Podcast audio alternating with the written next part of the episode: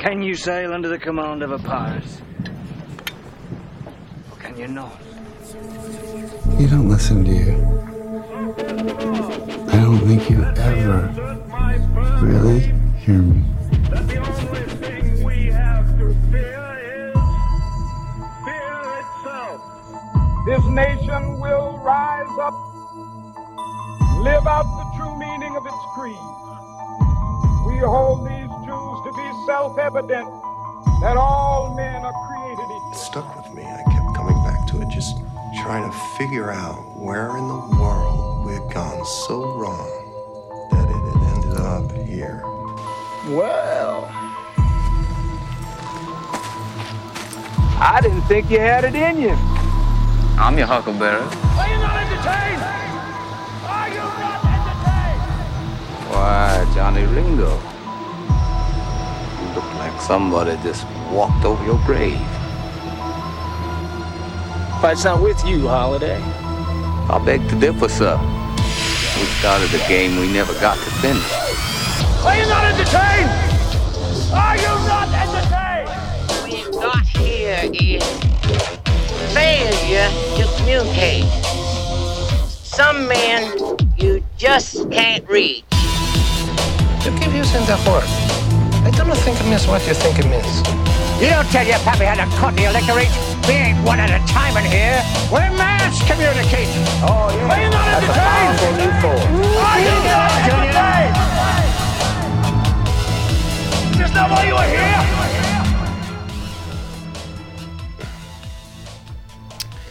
And hello once again. Welcome to the Pirate Podcast. Welcome aboard. And this is your captain speaking.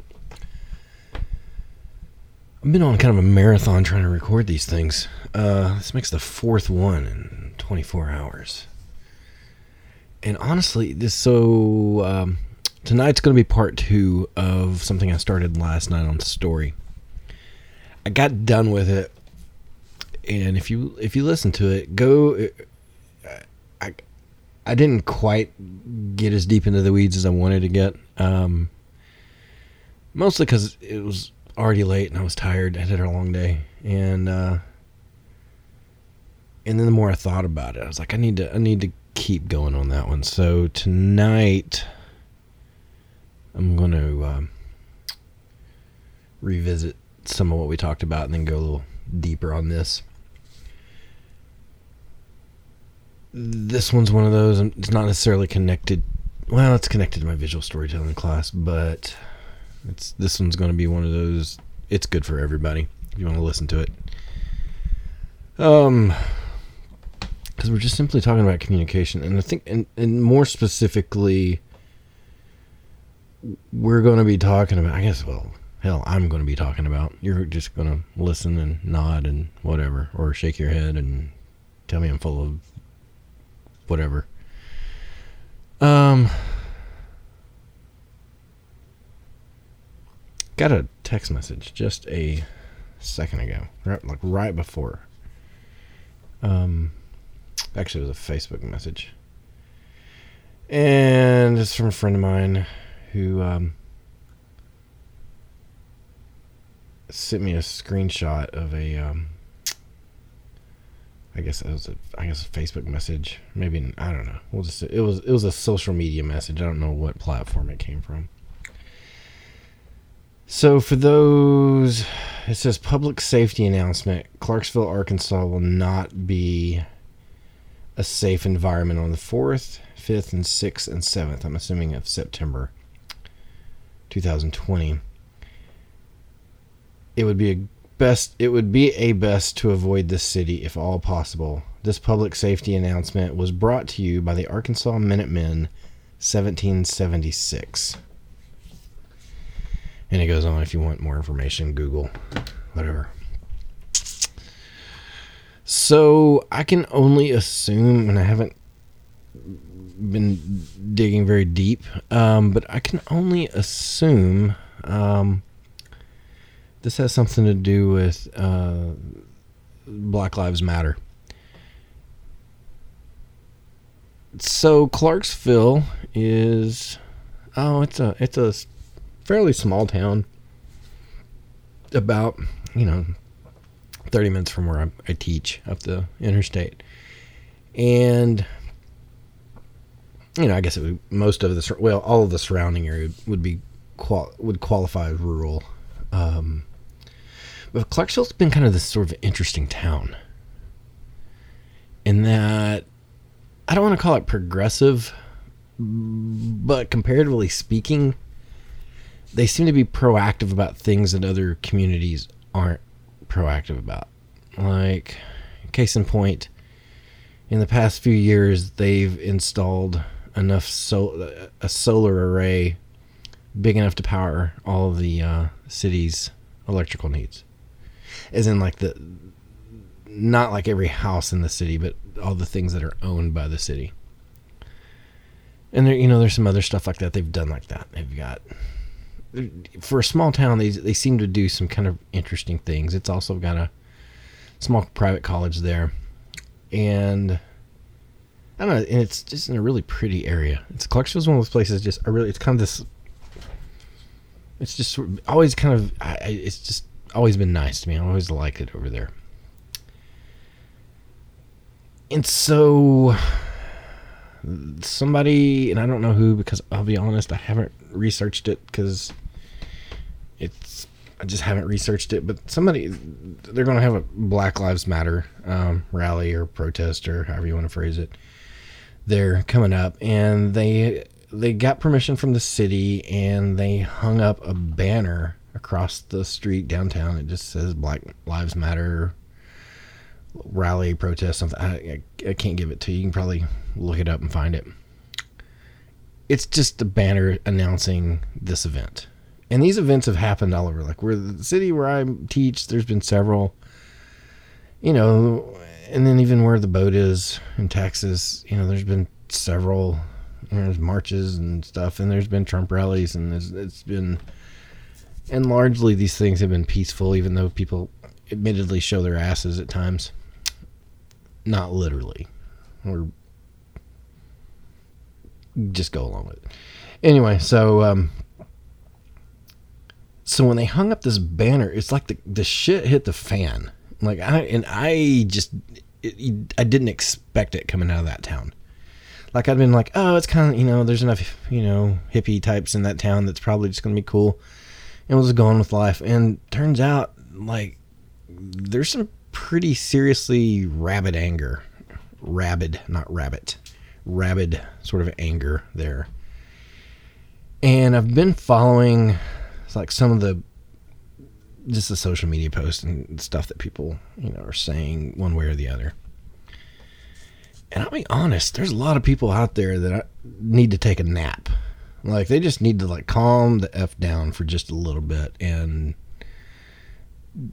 take a breath, count to 10 recollect themselves and and sort of slow down just slow down so if you didn't know right after i got out of college i uh, i can't remember if i've mentioned this or not so i'm just going to mention it again so I, I, my first like adult job was I went into law enforcement and I was a police officer for five years. And um, eventually ended up as the like the public information officer, but you know, for the time leading up to that point, I was a patrol officer like anybody else.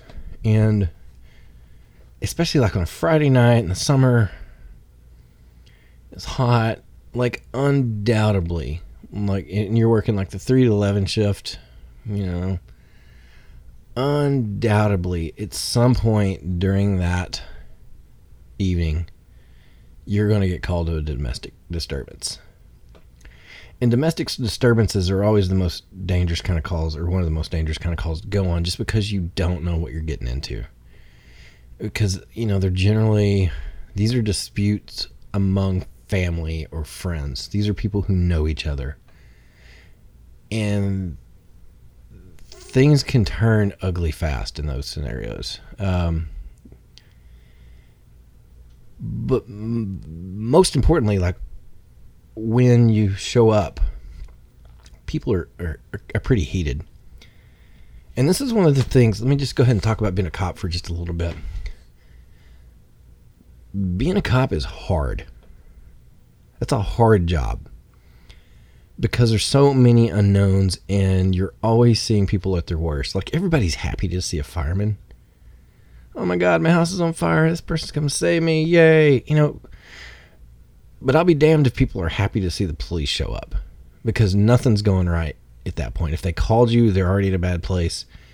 If you stop them, you know, they're in a bad place. And I'm just go- I'm, I'm setting aside like all the current controversy, you know, surrounding police right now. I'm, I'm not I'm not even going to go there right now because some of that falls under the same kind of category of stuff we're going to talk about tonight. But I can say the vast majority of the people that I worked with were really good people. Like they, they just wanted to do the job and do the job the best they can, and and go home and to be with their family at the end of the day. That that was their primary goal. And uh, but the thing about police, and one of the big comparisons I, I realized when I was doing that job, because people couldn't figure out why I went, you know, went to journalism school and then I became a, a police officer. And it was like, these two really aren't that different. You investigate things and you write reports. Beyond that, everything's just sort of details and kind of how you write things and what you do with that information. And, you know, obviously one I carried a gun and one I don't. Though actually, technically, I guess I could now um, because of Arkansas law on firearms. Um, but that being said, you roll up on a domestic disturbance, and the thing to talk the, the the the number one first thing you would do is if it, you, you showed up and everybody's hot, your job at that moment is to de-escalate. De-escalate the situation, the tension, the if people are yelling at each other, you get them separated. And not separated as in you stand in between them and you push them back. You know, typically you would show up with someone else. You're like, hey, you take person A. Why don't y'all just, you know, go inside and sit down and talk about it? And I'll take person B and we're going to stand out here and talk about it. And so the first thing we would do is just get these people apart from each other and get them and just, and then just start talking to them. Not what you don't do is, is you, you don't walk in there and start yelling and screaming at people and you don't escalate that situation. When you escalate that situation, people get hurt. And so, and that and part of those people may be you. So you don't fuck around with that ever. Not if you're smart. Not if you have half a brain and you have an ounce of integrity about yourself. You do not escalate in those scenarios. And so that's what we did. And 99% of the time, everything ended up fine. Sometimes not so much. You know, but you just deal with those, and that takes different kinds of training. But you deal with what you take, but your your goal is to get out of there with everybody still healthy and hopefully feeling a little bit better. And none of that had anything to do with how good I was with a gun. None of that had anything to do with how well I was at manhandling another human being. All of that had everything to do with words and narrative and how you use words to shape a situation, a scenario. And you bring peace with that. You bring resolution with that situation. We're in a weird ass time right now, folks. Um, and there's way too many people getting way too much entertainment poking that fire without actually realizing. Now they're poking a bear and not really paying attention to like the possible casualties that could come out of that.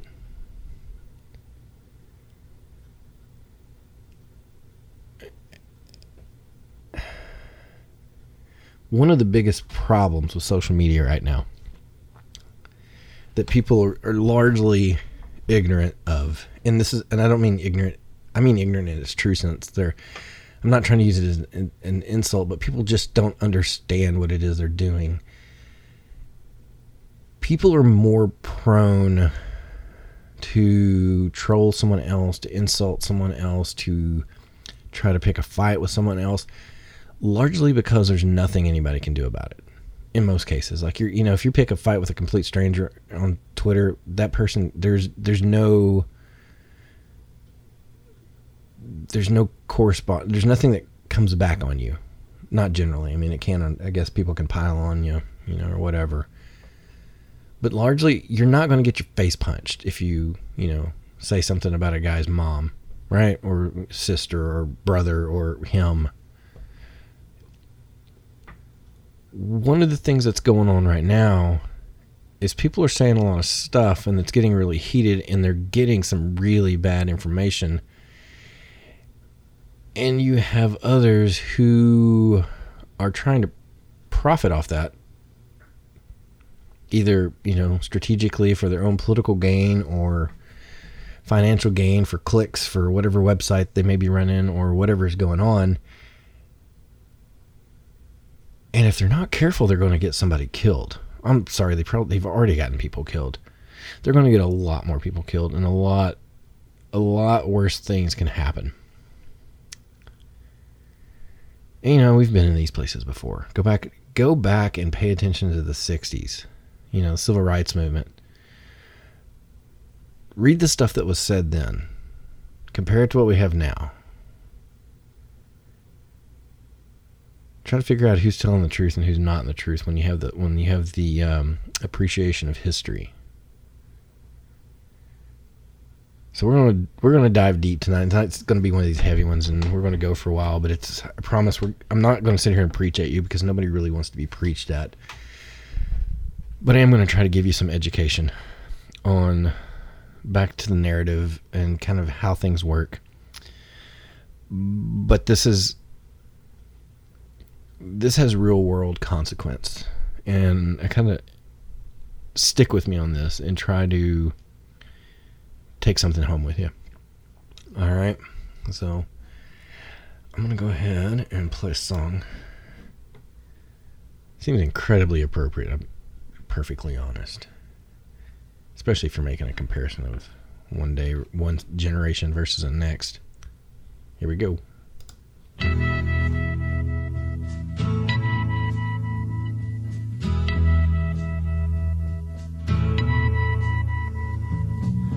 There's something happening here. But What it is ain't exactly clear.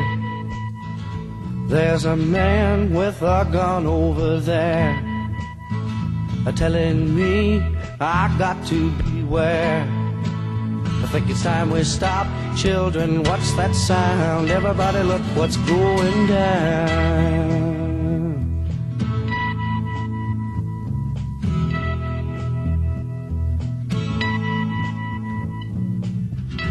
Battle lines being drawn Nobody's right if everybody's wrong.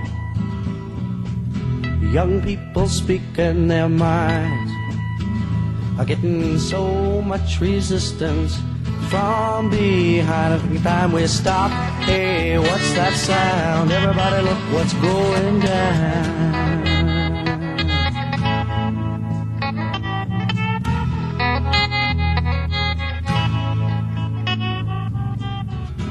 What a field day for the heat. A thousand people in the street singing songs and a carrying signs. Mostly say hooray for our side. It's time we stop. Hey, what's that sound? Everybody look what's going down.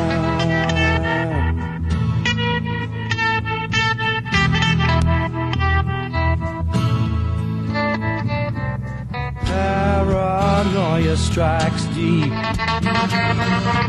into your life, it will creep. It starts when you're always afraid. Step out of line, the man come and take you away. We better stop. Hey, what's that sound? Everybody look what's going. We better stop.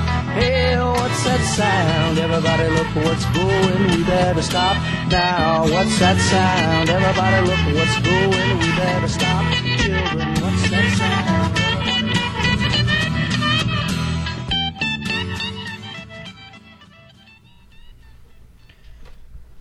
All right, so here we go. There is a lot that we do as a culture, as a society, as a planet that we get away with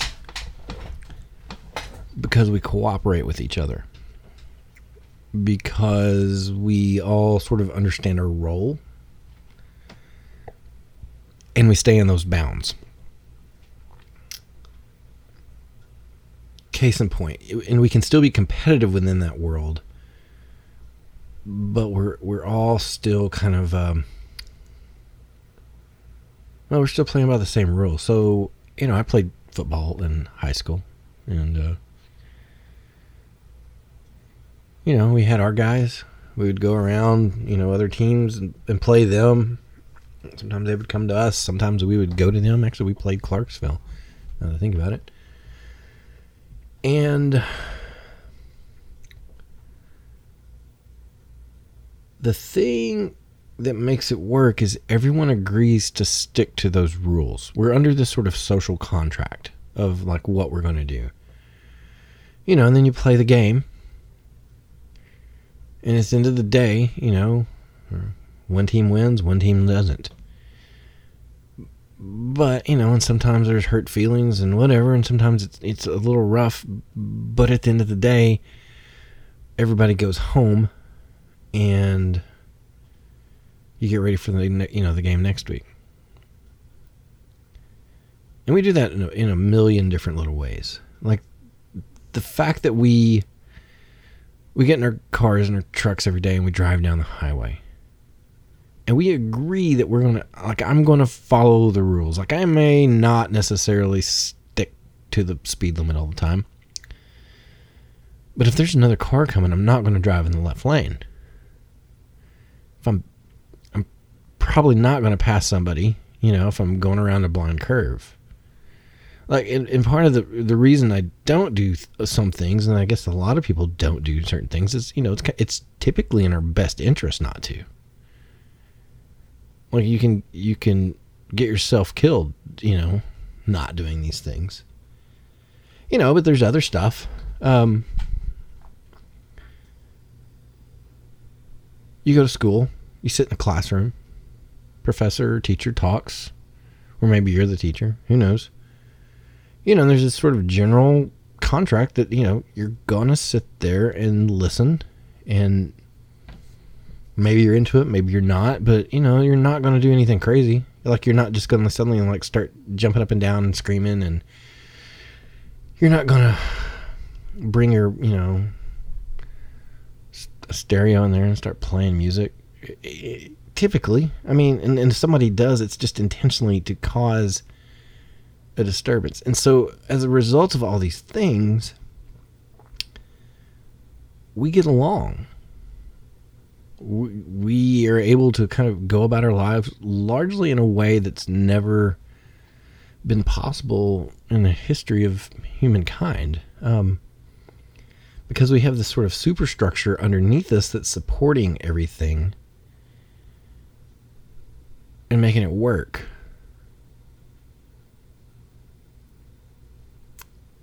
And that's great and as long as everybody decides to play by the rules. Now we can have all kinds of discussion on what a free person should be allowed to do versus versus what you know they shouldn't do. There's arguments like your freedom ends. You know, you're you're free to swing your arm around all you want until you make contact with someone else's face. Right? So there seems to be a reasonable expectation that you know there's boundaries.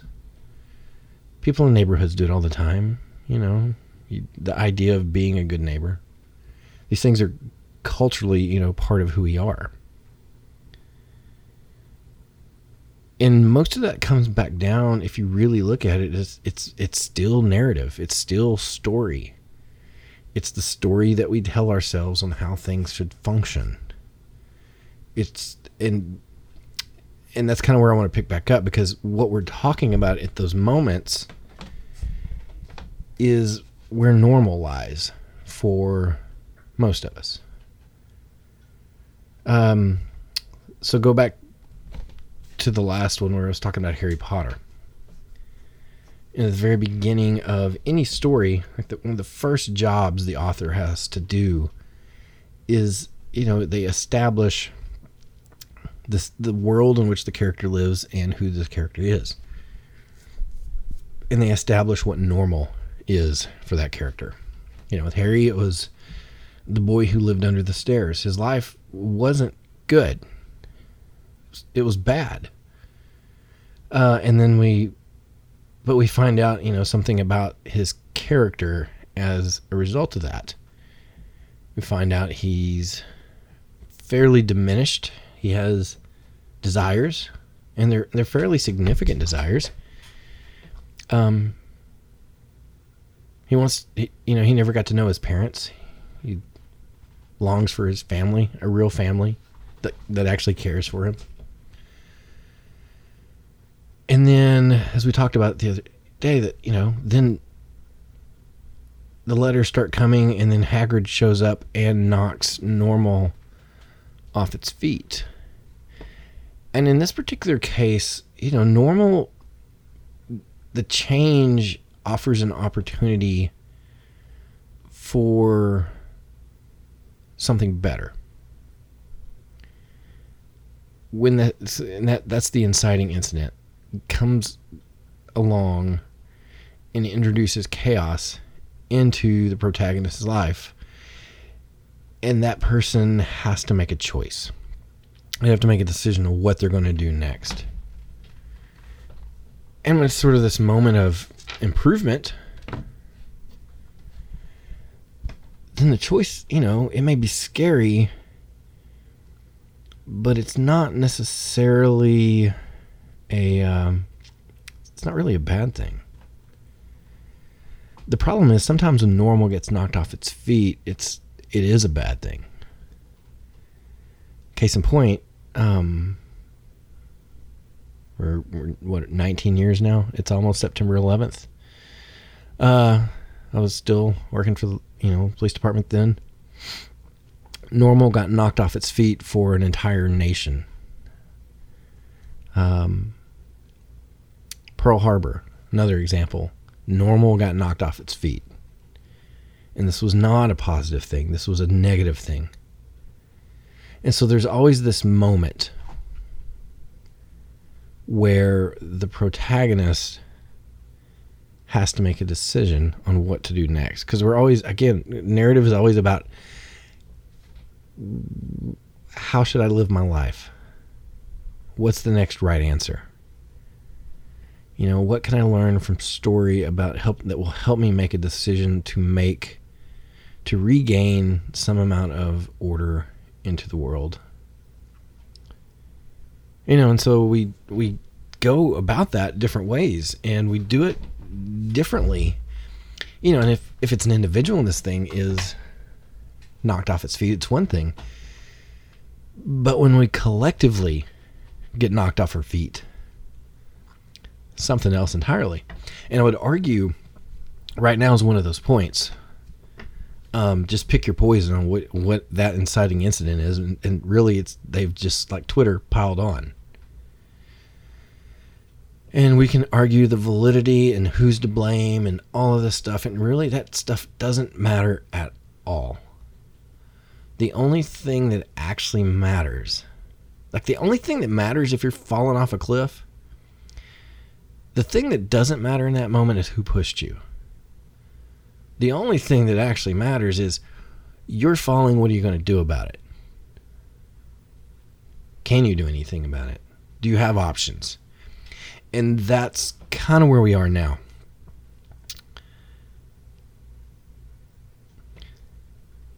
and sometimes those decisions that we make are in conflict. So the, the things that we want to do in those particular moments are not necessarily we're not necessarily going to agree on it. And sometimes actually that's a good thing.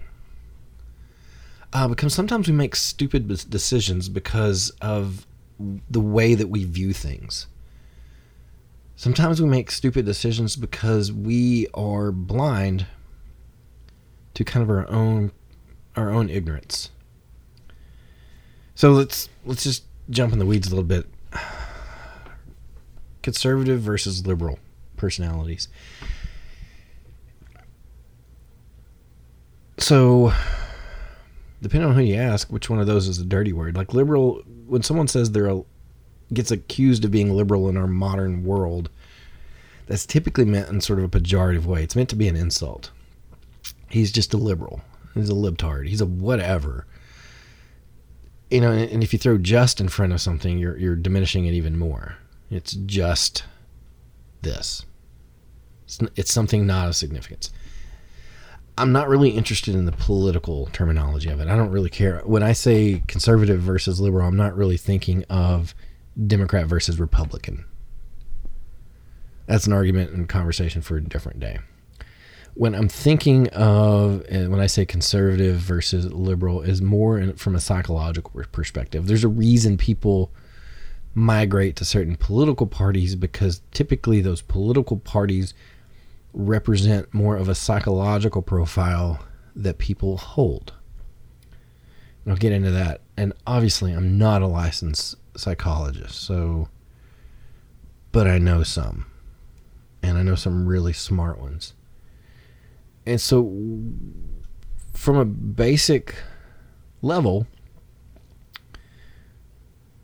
if someone is conservative they are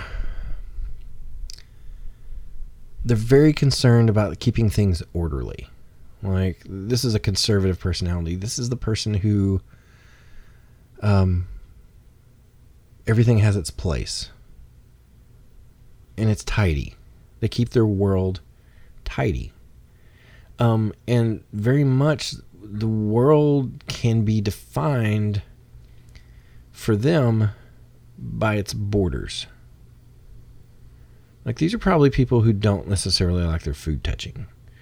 These are people who may not necessarily want to try a lot of new things and go a lot of places but these are also people who are very good at like managing things.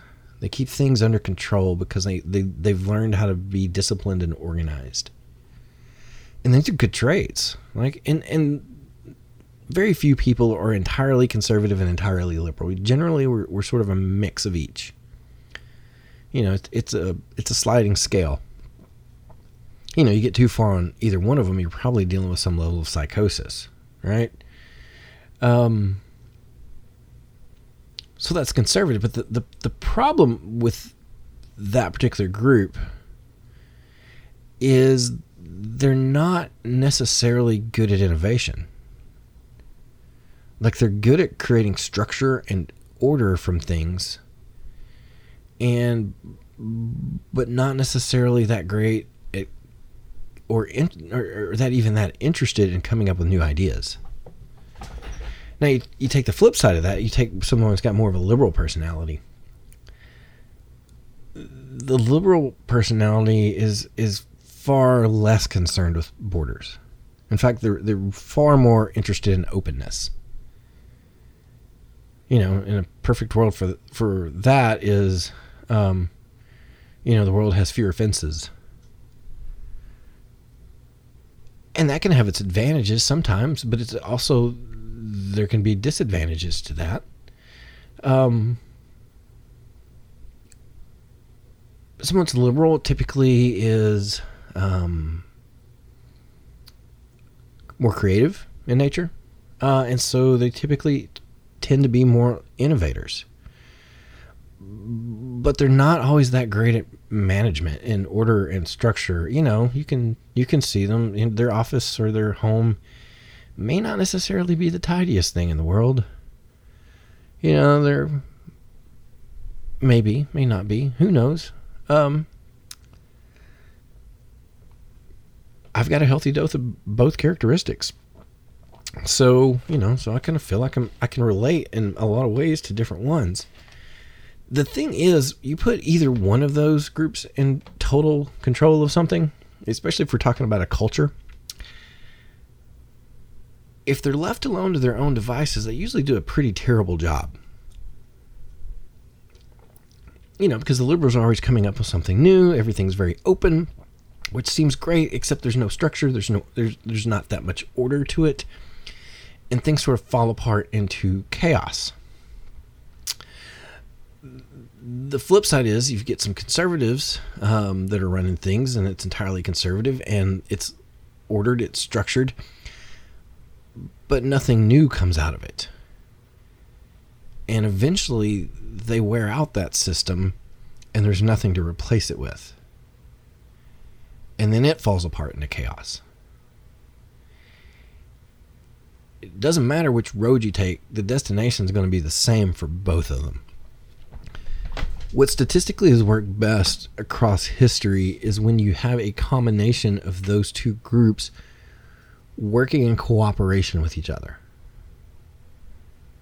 You have people who are good at innovation and they're a strong ability for openness and you have some others who are good at management and structure and and you get the best of both worlds working together, shit gets done.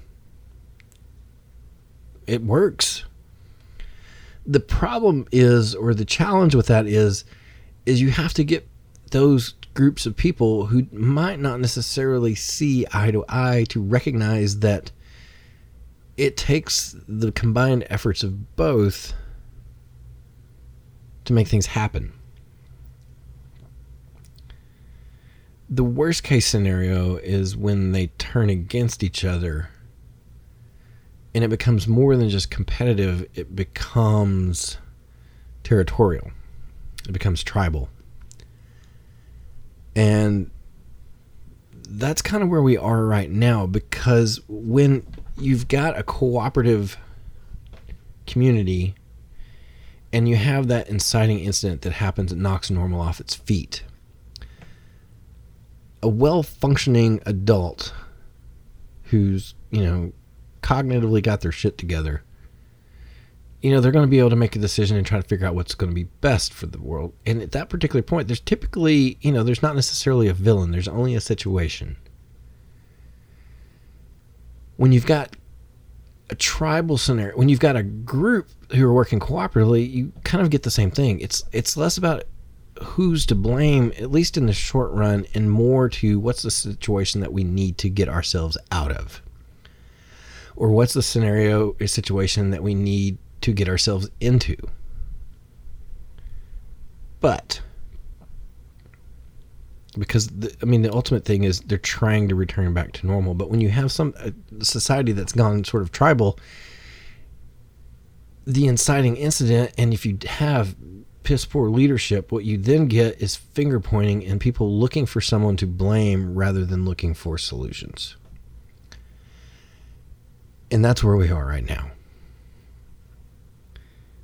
You've got people pointing fingers at other people and they do it especially across social media where there really isn't any accountability.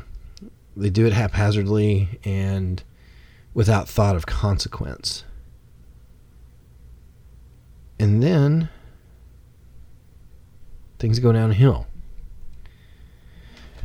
Because remember we talked about um the other day when you introduce conflict into it conflict is conflict conflict establishes the value of the thing you want. You know what are you willing to go through to get the thing that you want?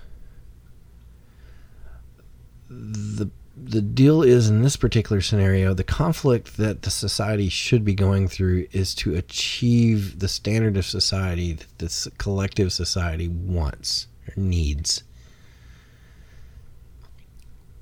the kind of conflict that does not help is the conflict that says this side's to blame, this side's to blame. Again, you're because at that point you're looking for a villain rather than a solution.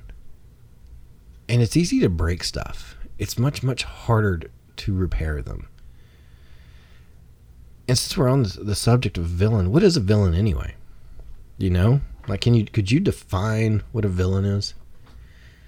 Like think about it for just a second. Like what what characteristics make a villain? You maybe think of some, you know, of um, all kinds of characters from stories. Just look at Game of Thrones if you want a healthy dose of villains. Continually worse than one worse than the next. Let's just use Joffrey, well, any of them. But so the thing is, a villain can can versus a hero. The things that they do may not necessarily differ that much. Right? Think of the stories that you've done, like, or you've done, you've watched or read. The heroes of your story versus the villains of your story. If it's some sort of action and adventure thing, heroes fight, villains fight, fight each other, they fight you know, their cohorts. They do terrible things to people, cause great damage to property. All kinds of stuff. And so what you find out though that you dig from a character and of like the things that they do, there's really not that much difference between the two. But there is one actual element that will separate a hero from a villain. And it's how a hero can become a villain or a villain can become a hero.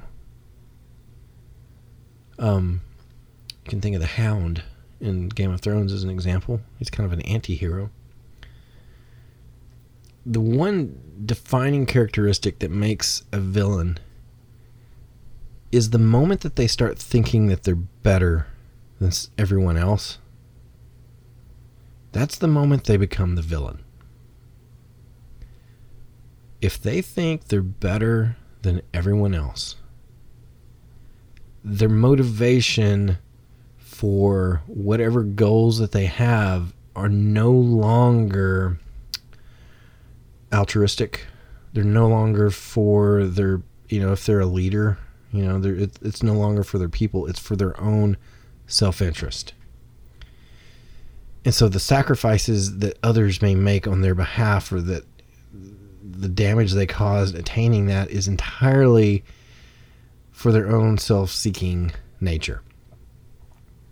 The hero, on the other hand, may deal with some of that and the temptations of that, but at the end of the day, they're not doing it for themselves. They're doing it to help others. And that's the difference. But here's where things start getting a little bit complicated. When you start distorting the narrative, you start distorting who the hero is. Because if you went back to Nazi Germany, I guarantee you would ask the average person on the street who they thought the hero was. Let me really rephrase that. The average German soldier probably say Hitler or themselves. Probably say the average person with an you know a swastika on their arm. That would be the hero. Because that was the narrative that they had been taught. One of the first things that you do in warfare is you dehumanize the enemy you make them less than human. Um, and you do that for very strategic reasons. So you take your average, you know, your average soldiers. Nobody special, particularly, especially if you're, you know, in a, case like World War II, when you know all these people were Vietnam. These, these guys are just drafted. You know, they didn't necessarily go voluntarily. One day they're just a, you know, a guy with a young family, and you know, you go into a job, and the next day you throw a gun in his hand, and stick him in a foreign country, and you're you're telling him to kill people, right? And for that guy, he doesn't necessarily have anything against these other people. Like they're not necessarily. Like, he doesn't have a beef against them. And so the responsibility to get him where he'll do the job that they want him to do is they will try to dehumanize those people. They they don't want you to think about them as people. You don't want to think about you know the guy on the other side of the battlefield has more in common with you than the politician that sent both you know the politicians that sent both of you out to that field. You don't want to do that because then they don't do the job that you want them to do. And that's what I'm seeing right now, except it's not happening within the context of different um, nation states. It's, it's happening, you know, internally. And you never know. There's probably some other nation states that are helping, you know, push that along and so the temptation is right now is for and i see it every single day. I've been watching it tonight and i watched it all day and like i said there's a lot of people just need to take a nap is they're constantly pointing fingers and they're trying to establish an enemy to they need they need a villain. And the thing is you know you, you take somebody let's just let's just go ahead and get myself out on some thin ice here you take a scenario of like Black Lives Matter, or the the initial whatever you think about it right now, to sort of put that on the back plate if you're for it or against it, whatever. If you whatever, the original complaint was that it was a protest against police brutality. This it goes back to you know kneeling during the national anthem in NFL games, right? We, we, we go all the way back to this point. It's it's a protest of African Americans, Black Americans, against police brutality. And then we can get into the story of you know what's it like what's it like to be black in the United States. Now on the other side of that, we'll just call them um, Team Trump. On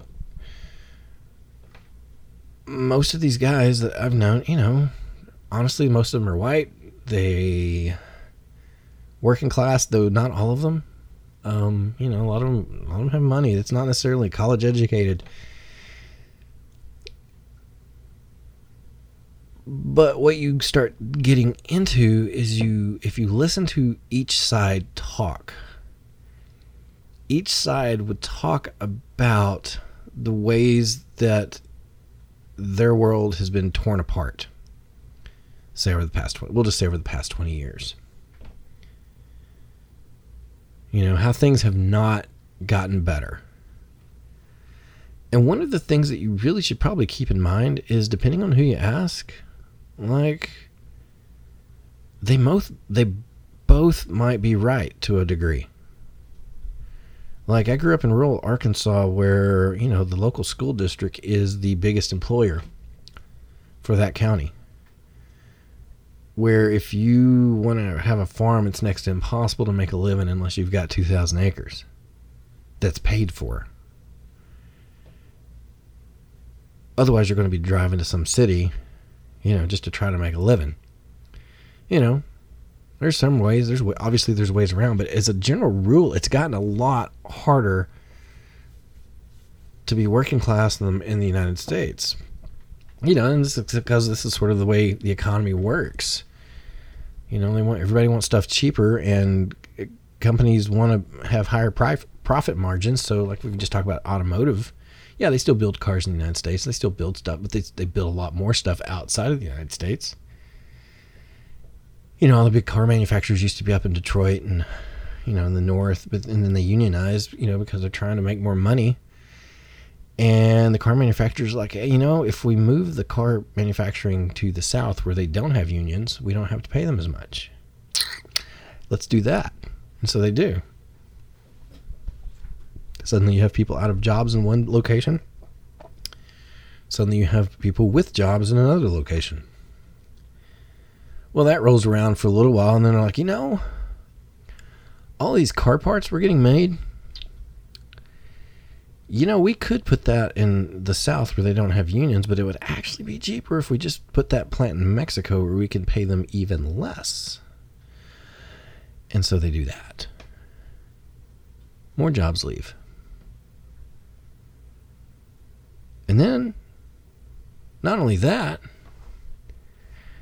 then we start looking, it's like, you know what? It would actually be even cheaper to move our production over to China, where we can get it done even cheaper. And we kind of have less accountability. So we do that. And so what you've seen is a migration of, you know, manufacturing move through a country into another country that's still a bordering country.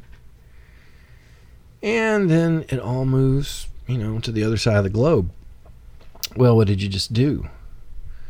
You raise the level of unemployment all the way across the board. And not to mention, if you start dealing with Mexico, suddenly you have a country that was already kind of teetering and dealing with a lot of internal corruption and low, low, low wages.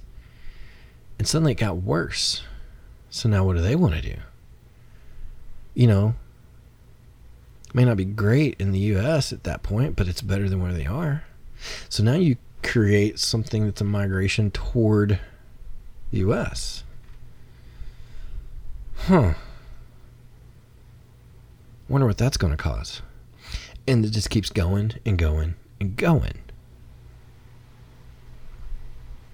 And it becomes way easier to, instead of thinking about the thing holistically and looking at its structure and systems and how they work and how they affect individuals when you tell the story of well it's it's not our fault but you should point your fingers at the brown people it's their fault. Or the white guys it's their fault. And you create that. You're establishing a narrative that's it's fundamentally untrue but it serves the purpose that you wanted which is to deflect blame from the people who are actually responsible. Because if you remember, we go back to what I was saying about the um, football game. Everything's fine as long as everybody's playing by the same rules. Right? Because this is sort of how we, we work in the world. We we have we have this sort of established belief on how things should be. Like we think this is, again, depending on if we come from more of a conservative perspective or more of a liberal perspective, we have a perspective on like this is roughly how the world should operate. And if I do X, Y, and Z, you know, this American dream. If I get up, I work hard, I study in school, like I'm gonna I'm gonna achieve the thing that I want. I'm gonna get that thing. And then if you find out it's not actually working. Like, so you create this frame of reference, and, and as long as that frame of reference is matching, if this is your navigational chart that you're using and it's getting where you're going, great. But sometimes it doesn't work.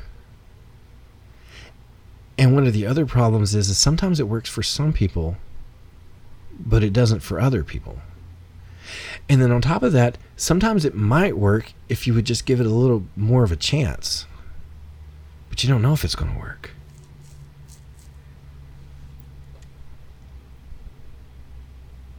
But the problem with that is where we are now is if you create this navigational thing, a navigational chart, this frame of reference, and you're, you're functioning off of it,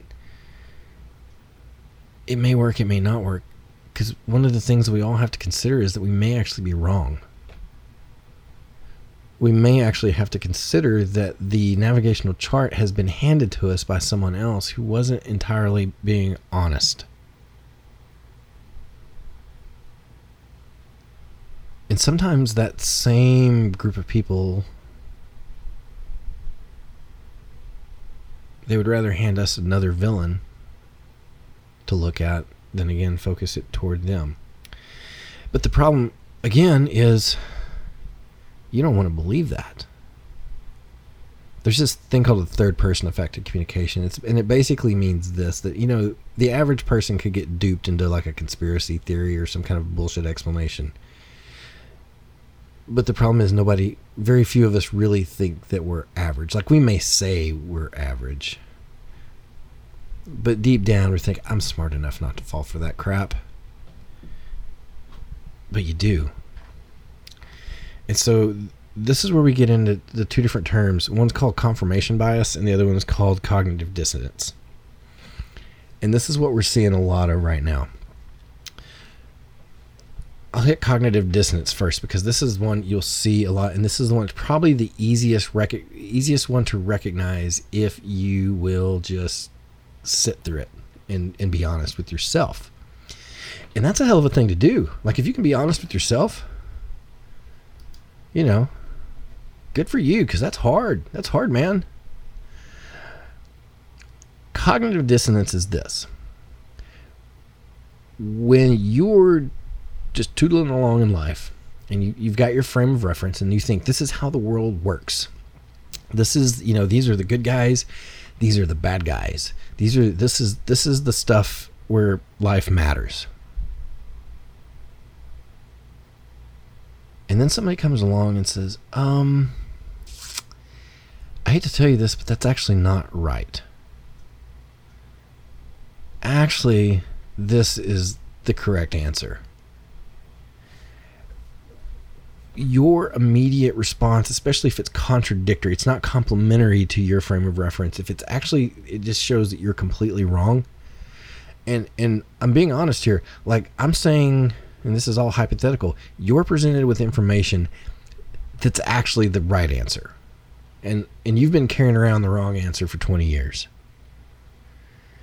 You will not just immediately go, "Oh my god, thank you for enlightening me and showing me all this." Probably your first response is going to be anger. And it's going to be anger toward the person who delivered that information to you. And you're going to get angry at the idea that was presented. And this could be the right answer. It could also be the wrong answer. Like the thing is, if you've got a strongly held belief, this is what we would call a personal truth. It's not necessarily a factual truth, but it is a personal truth. It is true to you, and it is just as true as true can be to you. And someone comes along and says, Nope, that's not exactly right. Case in point, when I was in college, when a, a, a lowly undergrad myself, I was taking a philosophy class, and we were studying the Old Testament or in the Bible. But we weren't studying it from a, a religious standpoint. We are studying it from a philosophical standpoint and a, a linguistic standpoint because one of the things um, that they wanted to illustrate uh, was a few things that didn't sit so well with my um, some of my classmates. And those two things were uh, the Bible has um,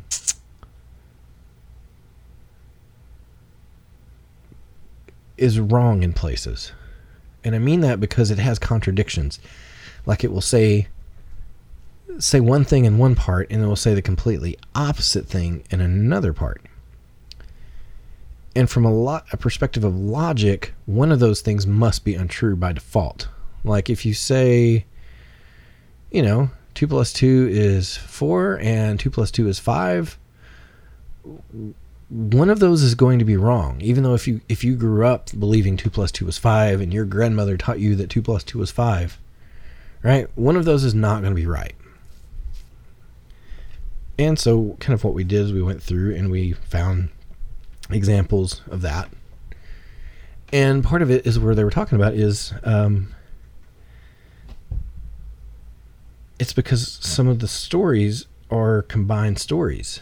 Um, tradition holds that you know Moses, the figure Moses wrote um, some of the first you know the first few books of the Bible, and from a linguistic perspective, what they were doing is they were looking at it and they were breaking it down by writing style, I think we were talking about Genesis. I can't remember if it just was Genesis. I think it was just Genesis. But they established that there was actually probably three separate authors to the book of Genesis.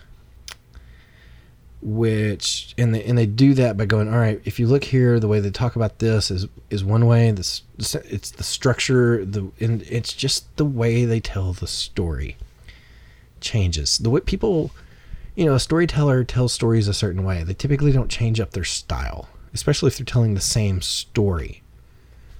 Like I'm not going to if I'm telling you a story from beginning to end, I'm pretty much going to stick to the same pattern all the way through it. You know, I've got my own thing going.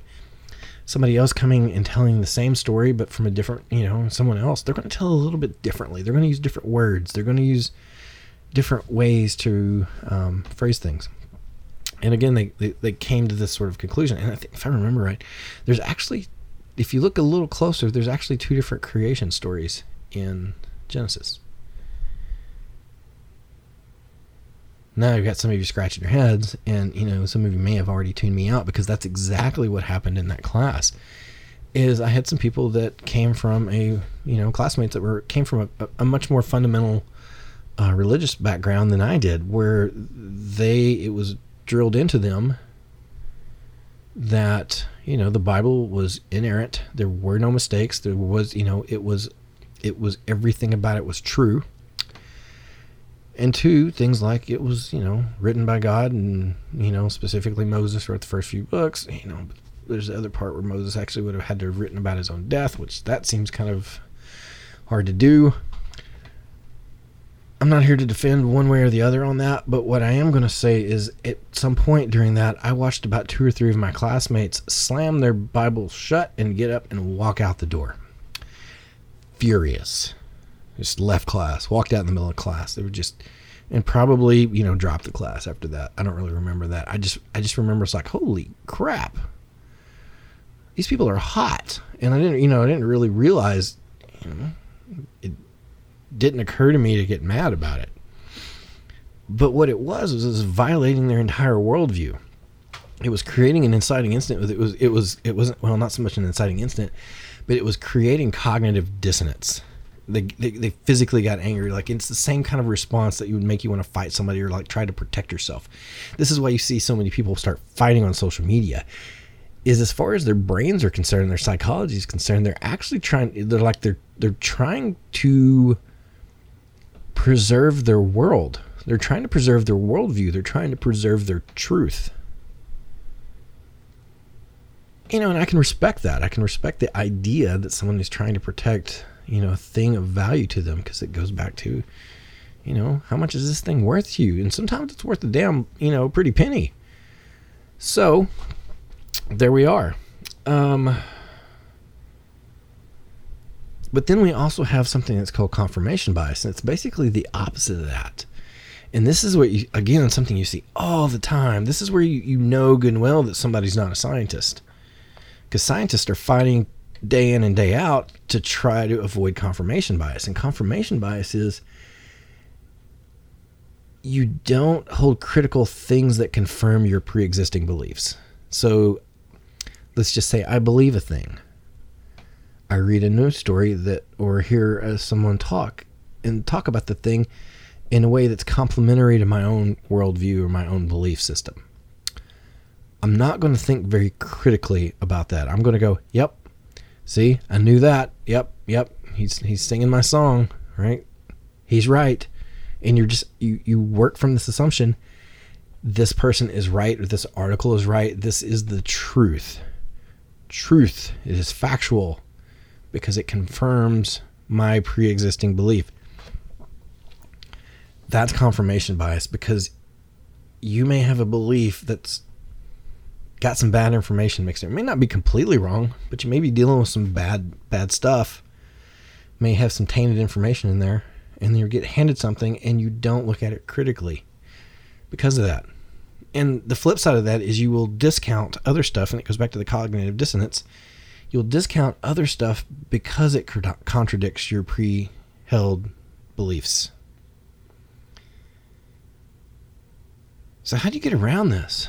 I mean, because this is what we end up with. This is this is social media summed up right now. You have a lot of people out there that are very passionate about their beliefs. They're very ignorant about where information comes from and how you vet information. A lot of them think, and, and you know, again, part of the problem with communication journalism is one of those things everybody thinks they can do it.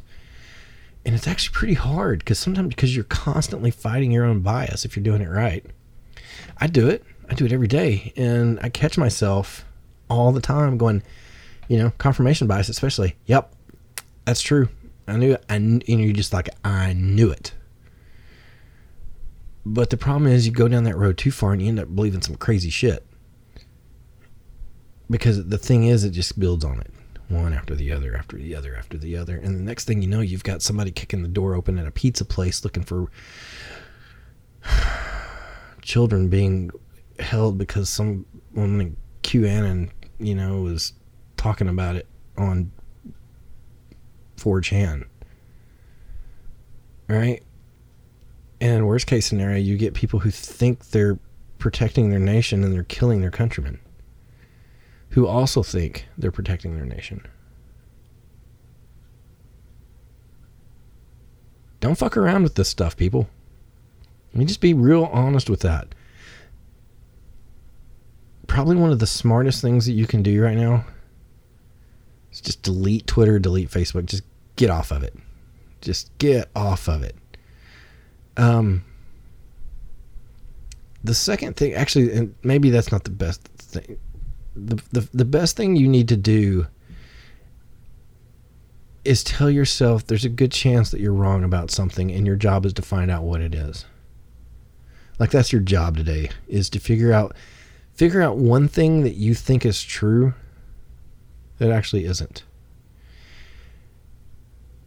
And i'm going to be honest it's going to be really hard for you to do that.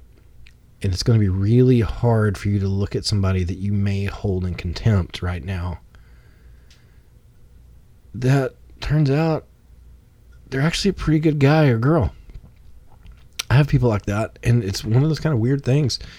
Like I know people in person would bend over backwards for that person to do anything for for them, and and vice versa. I know they do it for me, but I watch the stuff that they post on social media, and I'm like, I don't even recognize the two people.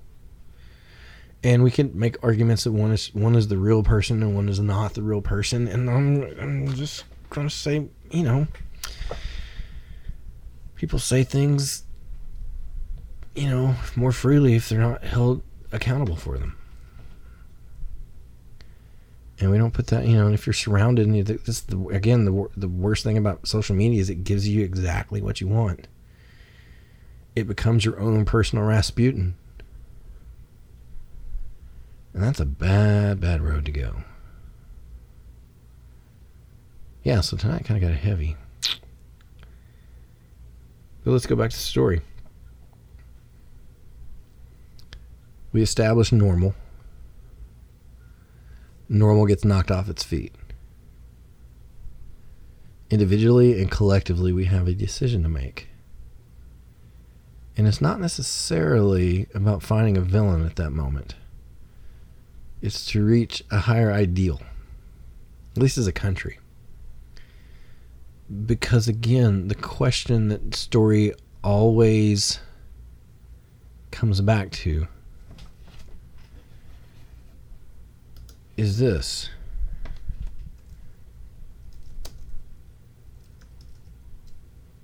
How should I live my life?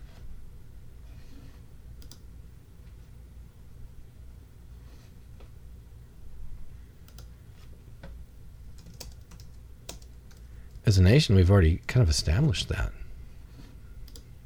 more than once. Let's look at the preamble of the Constitution. We the people, not we the Republicans, me the Democrat. Remember, these guys didn't necessarily like each other back then either, but they figured out a way to work together. We the people of the United States, in order to make or to form a more perfect union establish justice, ensure domestic tr- tranquility, provide for the common defense, promote the general welfare, and secure the blessings of liberty to ourselves and our prosperity, posterity, do ordain and establish this Constitution for the United States of America. Read that. That is Western liberal democracy. And don't confuse the political party. That holds conservative values and that holds liberal values as a nation.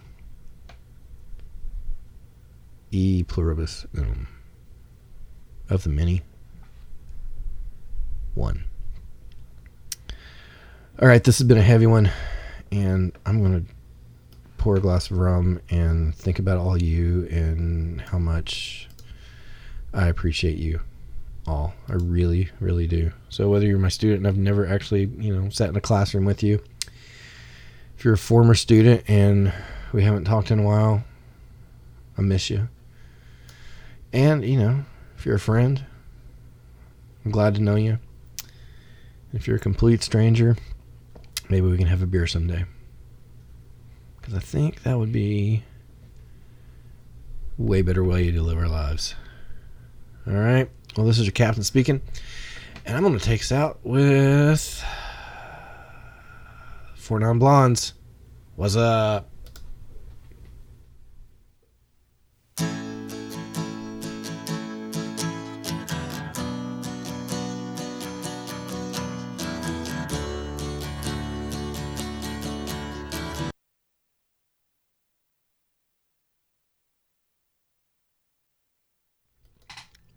Was kind of weird. I just stopped. Hang on, let me do this again. I'll just wait. I'll just wait. So, anybody know any good jokes? Anybody? Anybody? Anybody know any good jokes? Maybe, maybe, maybe not. So, um, here's one. It was, oh, here's the joke that I heard when I, uh, the hurricanes were going through last week. It was um, guy walks into a bar on Bourbon Street. And he says, "I'll have a uh, two Coronas. I'm sorry, I'll have uh, two Hurricanes and a Corona." The bartender said, "Great, that'll be 2020." Get it? You get it? It's pretty funny, huh? All right, one more while it's buffering. These two nuns walk into a bar. You think the second one would have ducked? That's my favorite joke ever. All right, let's do this again.